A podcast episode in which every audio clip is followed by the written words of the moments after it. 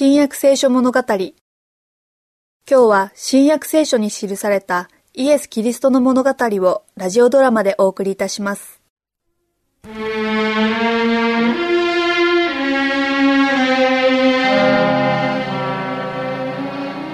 最後に十字架を離れ、最後にキリストの墓地を去ったのは女性たちでした。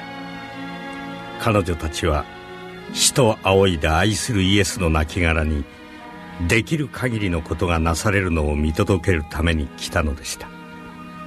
彼女らは大きな石が墓所の入り口に転がされるのを見ました。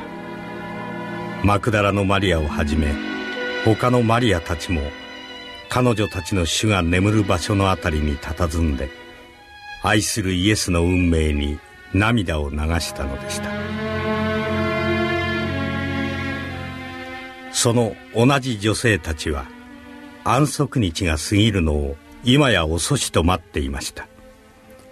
その週の最初の日になると、彼女たちは朝早く、救い主の体に塗るための高価な香料を持って墓地に向かいました。本当に優しくて情け深い方でした。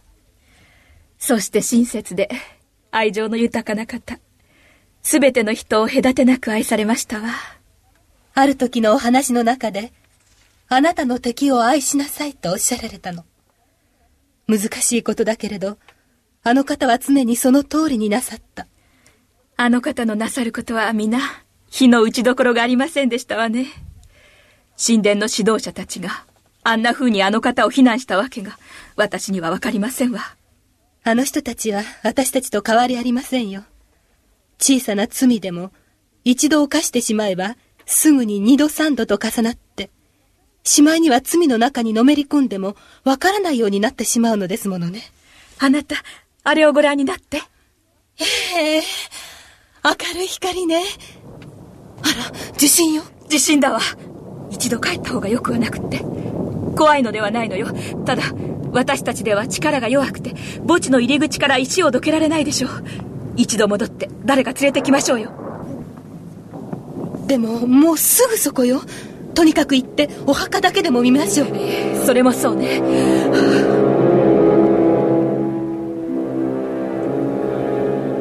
他の女性たちとは違う方向から来たマグダラのマリアが一番先に墓地に着きました。なんて明るい光。私、あら、地震だわ。どうしよう。いえいえ、私はお墓へ行くのよ。兵隊がいない。行ってしまったんだわ。あの石も入り口から外れている。早くお弟子さんたちに知らせた方がいいわ。走っていきましょう。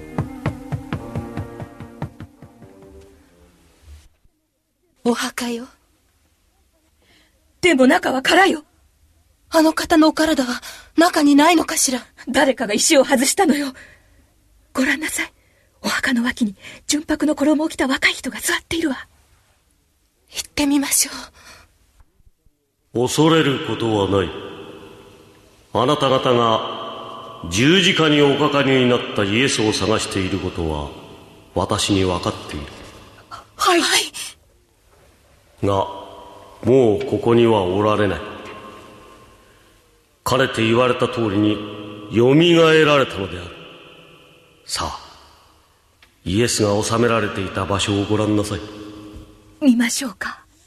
そうしましょう。もう一人若い人が中に座っているわ。あなた方はなぜ生きた方を死人の中に尋ねているのか。その方はここにはおられない。よみがえられたのだ。まだガリラヤにおられた時、あなた方にお話になったことを思い出しなさい。すなわち、人の子は必ず罪人らの手に渡され、十字架につけられ、そして3日目によみがえると仰せられたのだ。そうおっしゃったのよ。今思い出したわ。主はよみがえられたのよ。急いで行ってこのことをイエスの弟子たちに伝えなさい。あの方が生きておられる。よみがえられたのよ。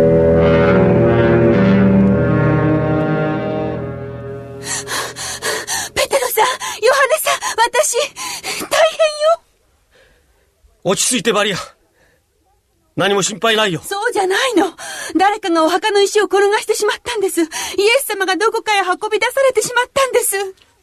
主のお体がなくなったって。そうなんです。それですぐお墓行ってみよう。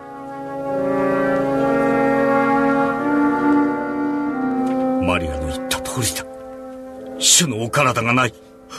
お体を包んだ雨布と頭に巻いた布がここにありますよ。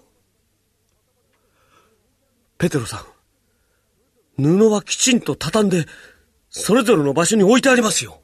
うん、それで主は亡くなってはいない。蘇られたんですよ。生きているイエス様がか。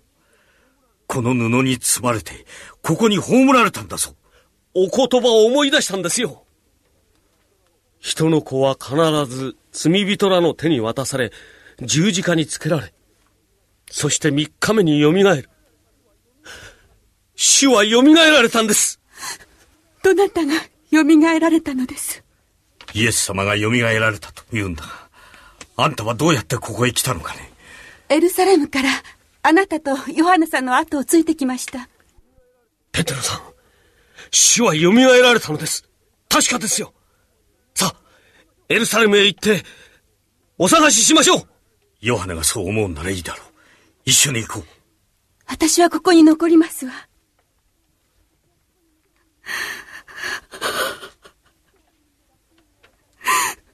罪人の烙印を押された者には立派すぎるお墓だと考えて、誰かがお体を盗んだのだわ。お体がまだここにあったら、お体さえ見つかったら、ラザロの墓地に葬って差し上げるのに。